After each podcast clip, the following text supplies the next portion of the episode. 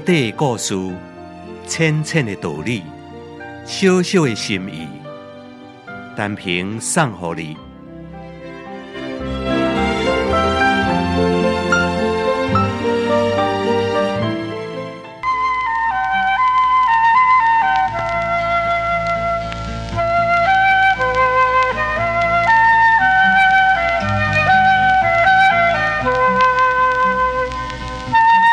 有一个民间故事是安尼讲的：一个真正贫寒的读书人，伊摸着大细的官路，非常的狼狈。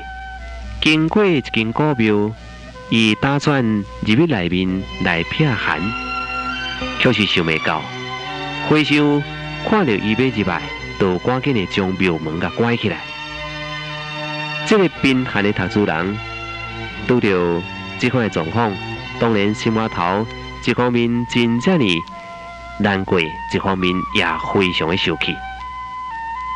后来，这个汉书求取了功名，做了大官，伊并无将过去的这个仇恨给忘记住，伊竟然派兵来剿庙，将这间庙内面的和尚一律的给抬死。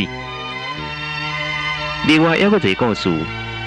一个人并不能自立，非常的善假，经常受到这庄里的一寡人来个救济。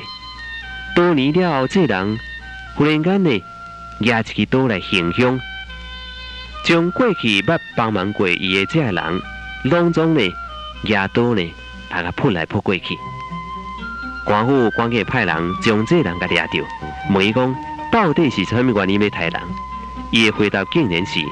我欠这个人的温情伤多，无法度偿还，见面一点艰苦，不如呢，甲因抬个更更更。各位听众朋友，民间的故事时常含有真大这道理。咱若看人处困境，无来甲援手，人呢一定真怨恨的。共款。咱若施惠于人，阁希望对方来报答，人呢也共款真怨恨。只是一般人恨的程度无共款，不至于讲到了派兵剿庙，或者是行凶利益。一个人生经验真正丰富的人，往往随时随地来帮助他人，又果随时随地好人伊捌帮助过某一人，需受帮助的人心肝。也当真正的安静。人讲死必受敬畏诱惑，这句格言未动摇。因为这个死字本来就含有无爱人报赏的这意思在内，死而忘报，将不低于祝福人际关系也会无声如快。所以，咱应当随时来帮助别人，然后赶紧的。将伊甲放袂记，这个为人处事的小道理，希望互咱各朋友啊互相来做参考。